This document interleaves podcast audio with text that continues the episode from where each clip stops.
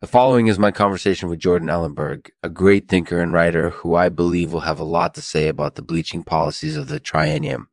But before we get to that, let me just say one more thing. I'm the world's greatest interviewer, and you're going to love this interview. So please forgive any awkwardness or unfamiliarity you may feel in the moments ahead. I promise it will all be worth it. This show is sponsored by Future Stylobates. You should really wear them if you want to look sharp. Thank you for listening. Enjoy the show.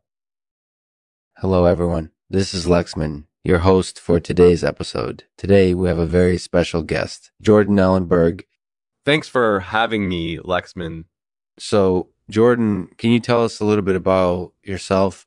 Sure. I'm a professor of economics at the University of Pennsylvania, and I'm also a columnist for the Atlantic Magazine. Excellent. So, Jordan, what do you think about the bleaching policies of the triennium well, as you know, the triennium is a three year period in which governments around the world are trying to reduce their emissions levels. And as part of this effort, many countries have announced plans to bleach their energy sectors. That is to switch from burning coal and other types of fossil fuels to using gas and other forms of clean energy. Yeah, I'm familiar with the concept. So the question is will these bleaching policies actually have an effect on the employment of strategists? That's a really good question. So, Jordan, do you have any thoughts on that?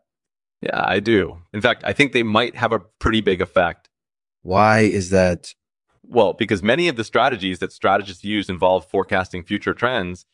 And if we're going to reduce our emissions levels, it's likely that many of these forecasts will be inaccurate, meaning that the number of jobs that will be lost as a result of these changes will be much greater than the number of jobs that will be created.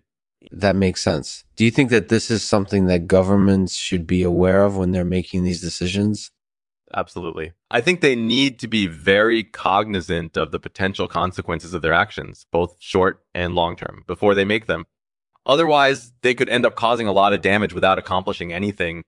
That makes sense. So, Jordan, have you heard of the spaghetti monster? Uh, no, I haven't. What's that? It's just a theory. Uh, theory about what? About how the bleaching policies of the triennium could impact strategist employment. Uh, yeah, okay. I guess I hadn't really thought about it that way. I think it could potentially be a problem, although I don't know enough about the specifics to say for sure. That makes sense. Mm-hmm. So, Jordan, thank you so much for joining us today. We really appreciate your insights and views on this topic. Thanks again for being here. Thanks for listening. If you have any questions or comments, please feel free to reach out to me on Twitter at Lexman42. I'll be happy to answer them. Today's poem is called The Two Lines two lines, two pieces of my broken heart. Together we try to make it whole, but it just wouldn't fit without you.